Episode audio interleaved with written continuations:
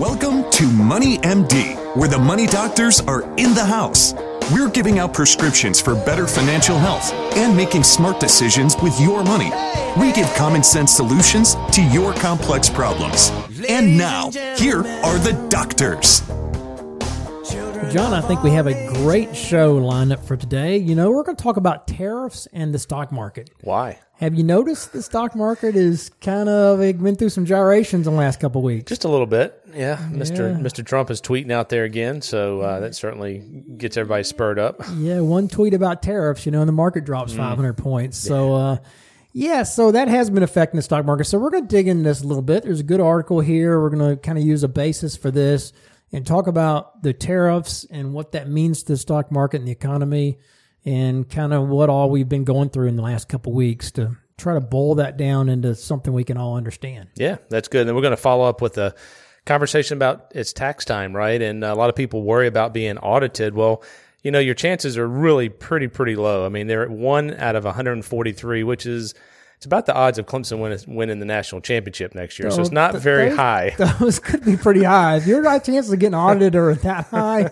you're in big trouble, buddy. I will say that's higher than Carolina. So, but uh, yeah, we're going to go through some some uh, items that the IRS says that does trigger the the audits, but uh, it's not a very likely case. That's true. That is a great topic though, this time of year. By the way, I'm Steve Marbert. I'm a certified financial planner and a Dave Ramsey SmartVestor Pro with over 23 years experience in providing financial planning and investment advice. And I'm John Travis, also a Dave Ramsey Smart Vestor Pro. I have an MBA in finance and have been helping corporations and individuals with planning for over 25 years. And we're excited to have you listening to us today on our weekly show. Our podcasts are up every Friday afternoon. Yeah, you can go to our website, moneymd.net. We have the uh, link to the podcast. We have a whole bunch of uh, historical podcasts on a lot of different topics. You can check that out. We also have some really good tools. The IRS has a new calculator out for withholding, so you can go check that out in the uh, resource uh, area. And we have a Facebook page, so check that out. We have a, a video that typically goes up there on a weekly basis. Right. And do check us out on our website and email us your questions. We'd love to hear from us from you. You can email us at info at moneymd.net or you can link to us right off our website. Um, well, John, we're going to start off here with the financial fact of the week. This comes from the Energy Information Administration. And uh, Steve, this is uh, an interesting time. I mean, American oil producers have pumped about 10 million barrels of crude oil um, Per uh, day. per day. That's right, for the last seven weeks. And uh, it hit about 10.4 million, um, you know, the week ending a, a couple of weeks ago. The last time the U.S. oil producers hit 10 million barrels a day was back in 1970. Wow. It's amazing. Been like almost 50 years Yeah. since we hit 10 million barrels a day. And I think we're energy independent now. We're not relying on other countries to to to do that. And think think about ten years ago, um, there was no talk of that. I mean, people wanted to get there, right? That's right. It just shows how fast things change, doesn't it? With fracking and uh, horizontal drilling and some of the new technologies that are out there. Um, and now energy's booming. You know, gas is still down there around 250 a gallon. Um, but you know, energy is a big part of our economy now. So making assumptions about old industries, it doesn't work anymore, and it mm-hmm. really never has worked. But technology today is changing industries drastically. And it's in unpredictable ways. It is. It's things you cannot sit there and look and say, oh, well, this industry is going to totally go away and we're going to the new economy or something because, you know, things do change. And who knows? We think we're going to all be, you know, riding in uh, uh, autopilot cars Mm-hmm. going forward, but you never know. I mean, it could change. I remember talking to people years ago about um, you know individual stocks, and there was one person that I came across that had a lot of SCE&G stock. You know, the util- utility industry very stable and so forth. Not so much anymore. That's I mean, right. that one stock was a stalwart in people's portfolios, and it has been decimated. That's right. And we thought nuclear energy was on its way back too. And You just don't know. Westinghouse just went bankrupt last diversified. year. So yeah, you want to be diversified. That's the key. That is the key. And uh, speaking of the stock market and being diversified, um, we're going to talk about tariffs here, John. You know, this is a based out of an article from David Nicklaus, uh, the St. Louis Post Dispatch. Um, but you know, the stock market has been reacting wildly lately. That's what I hear. The past couple weeks, it has been uh, been a pretty exciting ride. Um, you know, both it went down over five percent just last week, And then it had its biggest one day rally in almost 10 years here this past Monday. Up, uh, the Dow was down like 400 points on Friday, but then it went back up 669 points on Monday, just this past week. Um, so there's been no shortage of volatility. it has been very volatile. And after a year of picking small trade fights, President Trump is finally kind of getting to the, the big trade issues and he's pulling out the big stick. And, um, you know, it's yet to be seen if President Trump's trade talk is going to work, but there have been some promising signs. So we're, you know, cautiously optimistic that we're going to, he's going to see some, uh, results from this, but it has certainly sent the stock market through a lot of turmoil in the past couple weeks. Yeah, Trump signed an executive memorandum on Thursday uh, last week that would impose tariffs of $60 billion in Chinese imports after announcing the 20% tariff on steel just a couple weeks ago. Yeah, he's definitely trying something new here. He is. Right, and he he probably is the right person to try it because he's pretty unpredictable. He is. Yeah, I mean, you know, I heard it this morning driving in that somebody said, you know, the, the other countries think he's just a little bit crazy. Yeah, and that makes them scared of him. yeah, yeah. He's. Uh, I think he made uh, North Korea blink, which is which is interesting. You know, the Chinese response so far suggests that they're more than willing to negotiate than they have in the past. In fact, on Monday, um, you know, China said that the two countries should maintain negotiation, and they reiterated pledges to ease, you know, access um, uh, for American businesses over in China. And over the weekend, Treasury Sec- Secretary Mnuchin said that he's hopeful that the United States can work out a trade agreement with China. Um, in fact, Larry Lindsey, who served as the director of the National Economic Council under uh, Bush, said that the last three administrations have taken a more conciliatory approach to trade with China, and it quite frankly has not worked. So he says in the end, what's happening in monetary policy is going to be far, far more important to the market than these hiccups in trade that we've seen over the last couple of weeks. So um, maybe we shouldn't pay so much attention to the noise. Yeah, I mean, that's right. And that's good advice, I think. You know, I mean, the Chinese trade practices that he targeted last week, they included the theft of intellectual property, um, the forced transfer of technology secret, secrets, and the rules that discriminate against U.S. firms. And, you know, I mean, it's far more important uh, than the industry specific complaints that prompted earlier tariffs on solar panels and washing machines and steel and aluminum that um, he talked about mm-hmm. last week. So, if the president could somehow curb these unfair Chinese practices, he would create broad benefits for the U.S. economy. His earlier trade actions, though, intended to benefit uh, just a few domestic firms at the expense of others, like automakers that like having access to cheap imported steel. So now the question is whether Trump's penalty, you know, a 25% tariff on $50 billion of imports, will bring their trading partners to the negotiating table or if it'll simply simply aggravate China and start some kind of dangerous trade war. Yeah, in, in the early going, Steve, there, there are hints of both outcomes. Um, China unveiled a list of products it plans to hit the uh, U.S. with, um, uh, but the two countries have also begun high-level talks aimed at addressing the U.S. concerns. And certainly, you know, China has a lot more to lose in a trade war with the U.S. than than we do, since we import um, from China. Um, you know, it dwarfs what we export to them. So everyone knows that China's economy relies heavily on trade with the U.S. So playing hardball with them on trade may be a gamble, and it may be worth taking. I mean, it's not not a bad strategy. That's right, and you know the experts they're differing on how this is going to play out. Um, one of them here, Fred Bergsten, he's a senior fellow at the Peterson Institute for International Economics. He's betting on a negotiated solution. He says Trump's basic goal is to reduce the bilateral trade deficit and if China says it'll buy 20 billion more Boeing or soybeans or some other products um, that are politically important to, to Trump, then he'll be happy to claim that as a victory and to move on. You think he would actually tweet that? I don't think he'll tweet that, but you know, I mean that. No, that, but he'll probably tweet that he won. He'll I mean, tweet right? that he won. Yeah, he definitely yeah, would definitely, tweet that he yeah, won. He'll yeah. definitely crow about it if he gets some concessions, and that's you know, that does appear to be what he's going for. Um, but you know, who knows how this will play out? you know, reports say that U.S. is pushing for its auto, semiconductor, and financial firms to have better access to the Chinese markets. And it seems that China, um, they are willing to try to negotiate and conciliate. conciliate. Um, the Chinese don't want a trade war either. Um, it's less clear, he added, that China is willing to make any trade deal on intellectually pro- intellectual property protection or even admit that the problem exists. So if Bergsten is right, Trump will cancel his tariffs in exchange for a few concessions while allowing, allowing China to continue some of its most harmful practices. That would definitely be preferable to letting the tariffs take effect. That's what he's saying. Yeah, absolutely. But you know, agricultural groups fearing that uh, you know Chinese retaliation, they oppose the tariffs. Um, uh, gentleman Jim Monroe said, "We support the administration's efforts to improve on the trade situation, but in doing so, we don't want to take you know a step back."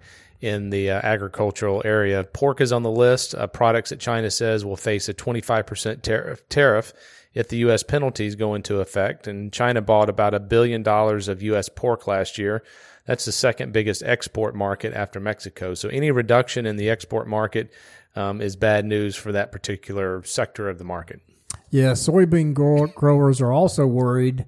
Um, farmers fear that soybeans, which are a $14 billion export to China last year, might be uh, on the hit list. And agriculture has been a bright spot in our trade picture you know, growers are saying they have nurtured this trade buildup and they're expecting it to keep increasing, so they certainly don't want to lose it. Um, so Trump is waving a big stick out here that hardly anybody, and certainly not U.S. farmers, and not even the technology firms that are most affected by these trade China's trade practices, want him to use. so our best hope is for a negotiated deal that makes U.S. China relationship just slightly less lopsided. Um, however, you know, our trade relationship with China has deteriorated for years, and they have stolen intellectual property and dumped subsidized goods on our markets from solar panels to tires. You know, no one has had the backbone to call their hand before now. So, you know, maybe this will finally lead to a fair trade deal with China. Time time will tell. But meanwhile, the stock market is thrashing about trying to get its head around the issues and potential impacts to industries and future earnings. And the truth is, no one really knows how this will play out or how much impact it could potentially have on the markets if it doesn't turn out as well as the administration plans. However, history shows that trade negotiations and tariffs have little impact on the market over the short term. It takes years before tra- tariffs and trade deals really start to affect earnings, and it's not often it's often not the way that it first appears to to affect it. So while the market continues to go through the gyrations at every tweet or every hint of the next move in trade, remember that the short-term ups and downs rarely have any lasting impact on the markets. Markets are primarily driven by earnings and earnings growth over time and it usually takes years for those trade negotiations to make a significant impact on the overall market. The bigger issues for earnings are always the economy and growth. And many economic factors like jobs, wages, manufacturing, they play a much more significant role in driving the markets than does these trade negotiations. So our advice would be to tune out all of this market noise created by the tariffs and the tweets and trade and stay focused on your long term goals. Yeah, I saw a stat, Steve, recently that um, looked at the last 50 market corrections over the last 50 years. Yep. And the average recovery was a little bit over 100 days. So a couple of months. Right. Now, right. It, who knows what this is going to turn out to be? We're still in correction territory. It's been, uh, what, a month and a half roughly? Right, so right. Um, making decisions based on these headlines is not a good strategy. No, it's not. And, you know, who knows how this is going to turn out, but, um, it certainly will play out, you know, eventually. And I think the effect on the overall market, as we mentioned, is it's probably going to be pretty minimal. You know, it's going to be it's going to be earnings, earnings growth, and mm-hmm. economy that really have the lasting effect on the stock market. So, you know, while it's entertaining to watch the gyrations up and down, you know, and, and all the things going on in Washington with in terms of trade and tariffs, um, it shouldn't affect your long term investment philosophy. Yeah, I'm not sure many people would use the entertaining term, but Yeah, I understand what you're saying. I mean, the, It's all the entertaining if you don't have your life savings for us, we understand the ups and, Right. the, and the noise associated with it, and what Trump's doing is probably brilliant. You know, we'll see how it turns out, but uh, Yeah, I'm I'm kind of optimistic. I mean, he's finally gotten some movement, you know, Mm-hmm. with China to negotiate, and um, who knows how level how seriously they're going to negotiate. But there has been talk of negotiations, and uh, you know, even North Korea now is talking to Chinese China. So um, you Mm-hmm. Yeah. know, I mean, those are some interesting and positive developments. So we'll see how it works. Anyway, that leads us up here to our question of the week. Yeah, this question has to do with um, uh, basically taking money out of your IRA. And uh, so the person is retired. This question came in this last week, and they want to pull money uh, out of their IRA to pay for real estate, about $200,000. And they said, Should I do that? And Ouch. Yeah, so you start looking at the taxes. Now, they are over um, 59 and a half, so there's no penalty for doing that. But Still, Yeah. two hundred grand. I mean, the answer is heck no. I mean, you'd have to take out like three hundred to even yeah, pay yeah. the taxes. Yep, and you, you start looking at the, the, the federal taxes. It's going to throw you in a much higher tax bracket, and yeah, you're in the, the thirty five to forty percent range. At the end of the day, you know, depending. I mean, this right. person was um, was single, so they're in a very high tax bracket if they did this. And I've had that question a lot over the years. And, you know, when you run the numbers, somebody, you know, is intent on paying cash and taking it out of their IRA and they don't want to have a mortgage because they're already retired or wherever they are. Um, they have their house paid off. They don't want to go back to that.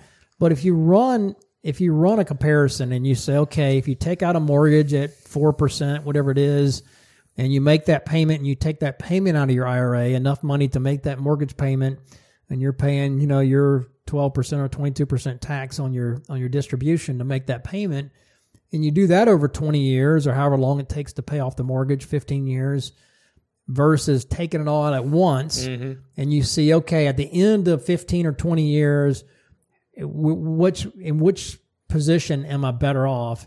It's overwhelmingly mm-hmm. you're in better financial shape if you do the mortgage and just take it out slowly to pay your mortgage. That's right. That's right. Overwhelmingly, and it's because of taxes. Mm-hmm. Taxes just kill you. You're taking an extra hundred thousand out of your IRA that no longer can earn any money. Yeah, killing the goose. You're killing the goose, and so it's a very painful thing to do. Don't don't make that mistake. So, good question of the week, and that leads us up here to our talk about taxes. Why Yeah. worry about an audit? Five reasons to stop worrying about it, Steve. I mean, this comes from Tax Act, and um, you know, getting audited is about as good of a chance as Clemson winning the national title next year. One in 143. Maybe Carolina, you know. But hey, Carolina girls, man, they did pretty good did, basketball, right? There you go. they did. So we give props there, but uh, yeah, I think Clemson's a little better than one in hundred odds. Maybe so, maybe so. But the one thing that we don't want to see in our mailbox, it's a letter from the Internal Revenue Service saying that uh, you have been selected uh, for an audit.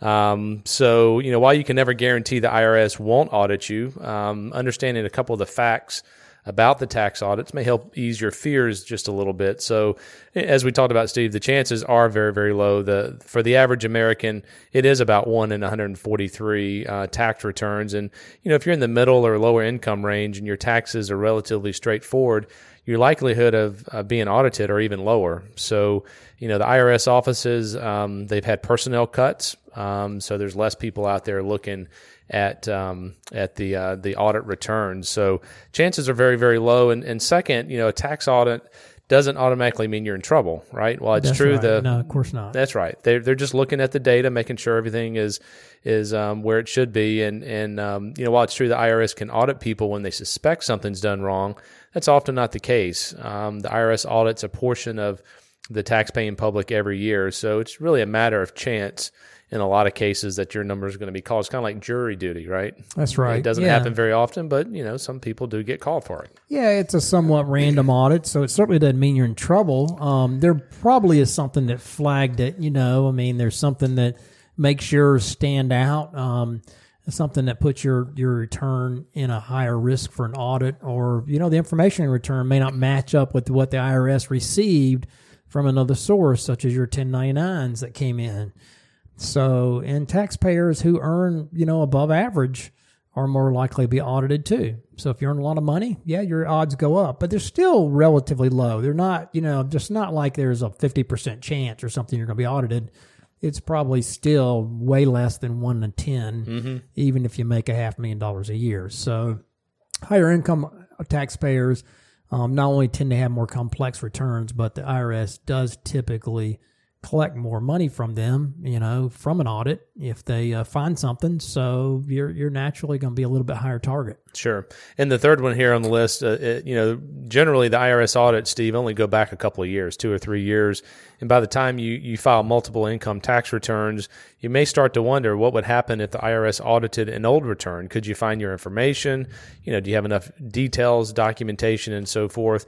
And fortunately, you don't need to worry about that happening. Um, according to most IRS, um, according to the IRS, most uh, audits are regarding returns that are filed within the last three years. If they find a substantial area error, they may go back, um, you know, a couple more years, but probably not more than six. So, I mean, I'm sure you do as well, but we keep our tax returns for a number of years and would certainly recommend keeping them at least seven years Yeah, for most people. infinity, yeah. Infinity and beyond. Beyond, right? I just keep them uh, attic, you know, going all the way back to when I was a kid. There you go. That's good. We we have ours as well. It's up in the attic. So, so um, yeah, they only go back a couple years typically. Number four um, reasons why not to worry about uh, an audit is you can reduce your chances. Um, there are certain items on your tax return, as you mentioned, that may attract attention of the IRS, and it may increase your likelihood of a target.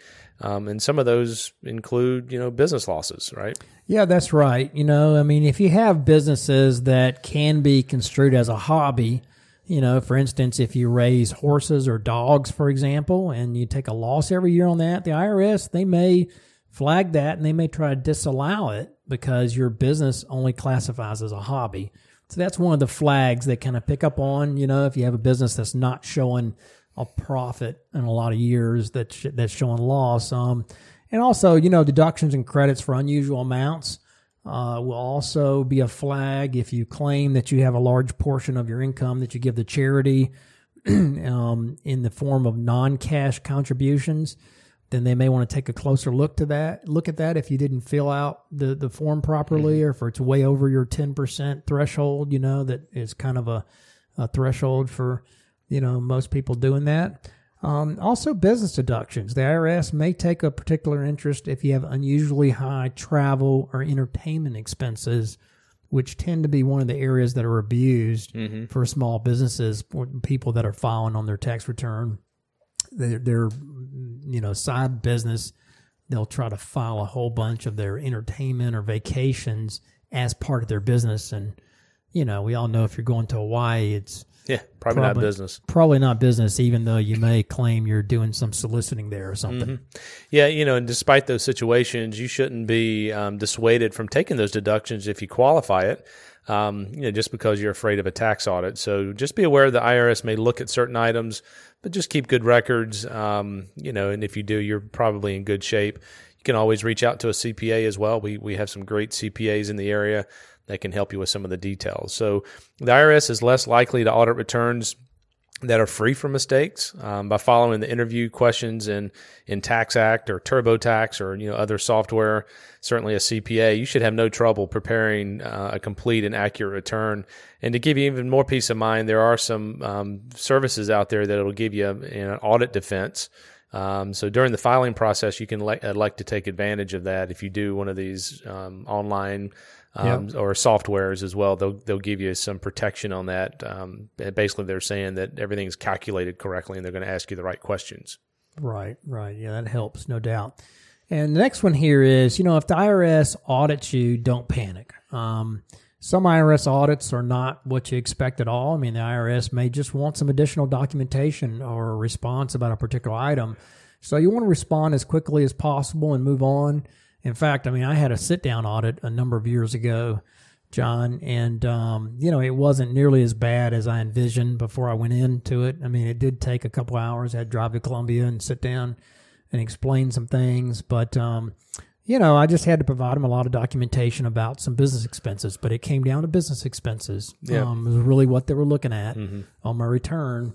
Um, then that's that's a typical flag. I think you have to look out for. Sure. You know, if the IRS does request an office or a field audit, you can gather your information, represent yourself. Um, you certainly have the, the right to choose someone else to help you, a lawyer, if you if you need to. You you have certain rights as a taxpayer when you're subject to an audit. Um, besides a right to to representation, you also have a right to know why the IRS is requesting that information. So, you know, to make an audio recording of an interview with notice and, and not be examined examined over the same information repeatedly. So there are some taxpayer rights that you want to understand if you are audited. I, my guess is most of the audits go pretty well. Um, people are forthright and they have documentation, or maybe they they don't have a you know specific piece of information they can go and um, and find and, and, and provide to it. So don't don't sure. stress. Um, you know there are there are ways if you are audited to uh, to get through it, and the chances are pretty low. Yeah, and the one I had again was just one person. You know, it was a young lady that was auditing me, and uh, she wasn't a CPA or any really high level person. You know, she was just just kind of just asking, you know, kind of a set number of questions about the return, you know, and about where items came from, and I just had to provide documentation for that. Was the bottom line. So, and they gave me a heads up exactly what they were looking at, the primary thing they were interested in looking at um, mm-hmm. before I went and sat down with them. So, um, you know, it's nothing to panic over, and it's just uh, it's just a random audit. You just get flagged for one reason or the other. So, yep. don't worry about it. Yeah. That's good. All right. And that leads us up here to our last item, and that is the prescription of the week. Yeah, this is to uh, calculate your number. I think it's, I don't remember what firm did that. It was ING, and it had a people walking yeah. around out in public, and they all had a number above their head. And basically, what they're trying to communicate is each person, each family has a targeted uh, retirement balance number that right. is needed to generate the income that they'll need in retirement. So when you look at income in retirement, you know, you may have a pension, you have social security, and then the third leg of that is your your income from your investments. Right. And so how much do you need to save up in order to provide that income from the investments? That's that's, That's the, number. the number that you're looking at. Yeah, how much do you need for to provide the remainder of your income over the rest of your life, in addition to your other sources of income? Yep. And uh, now I would say this too. And there's another number that you need to know, and that is the amount of income you're going to need in retirement. Yeah, that's and, important. Uh, that's a really important number, and an easy way to get to that. I thought I would just share with folks is, you know, as a rule of thumb, you need about seventy to eighty percent of your pre-retirement income in retirement. But a good way to get to that number to get a decent estimate is to take what's being deposited now, what's your net your net pay from your job and your income sources, take that number, subtract out anything that's not going to exist when you're retired. Um, for instance, if you're, you know, driving to work and all back every day a long ways and you have a big gas bill, well, that'll obviously go down in retirement um, or maybe some type of insurance you may drop off, or if your mortgage will be paid off, you can drop that out. Um, but also subtract out anything you're saving out of that number. And then that's the net pay that you're going to need in retirement to live off of, right? Mm-hmm. So now you have to gross it up for taxes. Say divide it by 0.8, I think is a good rule of thumb mm-hmm. to gross that number back up for taxes. And that's your pre retirement or your pre tax income that you'll need in retirement and you need that number to calculate the number you're going to need yeah. to, to save. And we have on our website, moneymd.net, we have in the resources area, um, the tools, we have a financial calculator. Yep. So folks can, if you're listening out there, you want to know what your number is, and if you're on track for retirement, you can go check that out. Key your information in; it'll give you an idea if you're on track or not. Yeah, it'll give you a good snapshot. And uh, of course, if you want help with that or more details, you can always contact us and we will be happy to help you with retirement planning as well. Well, this has been this week's edition of Money MD. Do tune in next week to hear more prescriptions for your financial health. Check us out on our website, moneymd.net, and email us your questions. You can email us at info at moneymd.net or give us a call, Richard Young Associates, at 706 739 0725. Thanks for listening. Have a great rest of the week. Have a good one. This program contains general information only and should not be taken as specific investment, tax, or legal advice. This broadcast is not a solicitation for the purchase or sale of any security. SmartVestor Pro is not connected to investment returns. Further information is available by contacting Richard Young Associates, a registered investment advisor.